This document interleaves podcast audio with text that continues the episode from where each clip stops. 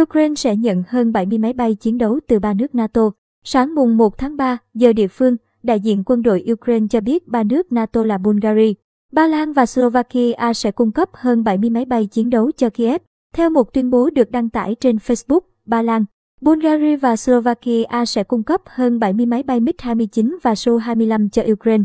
Các máy bay có thể được tập trung tại các sân bay của Ba Lan, trong đó có 16 máy bay MiG-29 và 14 máy bay Su-25 do Bulgaria cung cấp.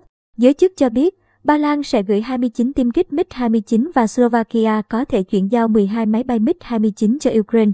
Các đối tác sẽ cung cấp cho chúng tôi máy bay chiến đấu MiG-29 và Su-25. Trong trường hợp cần thiết, chúng có thể tập hợp tại các sân bay của Ba Lan, nơi các phi công Ukraine có thể thực hiện các nhiệm vụ chiến đấu, thông báo từ Ukraine nêu rõ.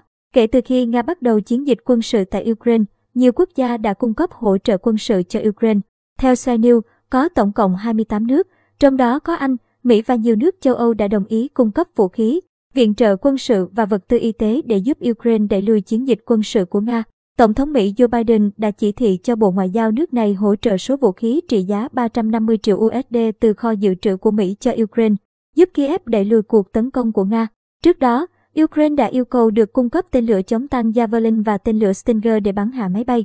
Ngày 28 tháng 2, Thụy Điển cho biết nước này sẽ cung cấp thiết bị quân sự, trong đó có cả vũ khí chống tăng cho Ukraine. Đi ngược lại với quan điểm truyền thống không cung cấp vũ khí cho những quốc gia đang xảy ra xung đột, Thụy Điển đang đề xuất hỗ trợ trực tiếp cho các lực lượng vũ trang Ukraine. Thủ tướng Thụy Điển Magdalena Andersson cho biết ngày 27 tháng 2. Theo ông Andersson, 5.000 vũ khí chống tăng Panzerkut 86, có tên quốc tế là Bofors AT4, sẽ được gửi tới Ukraine.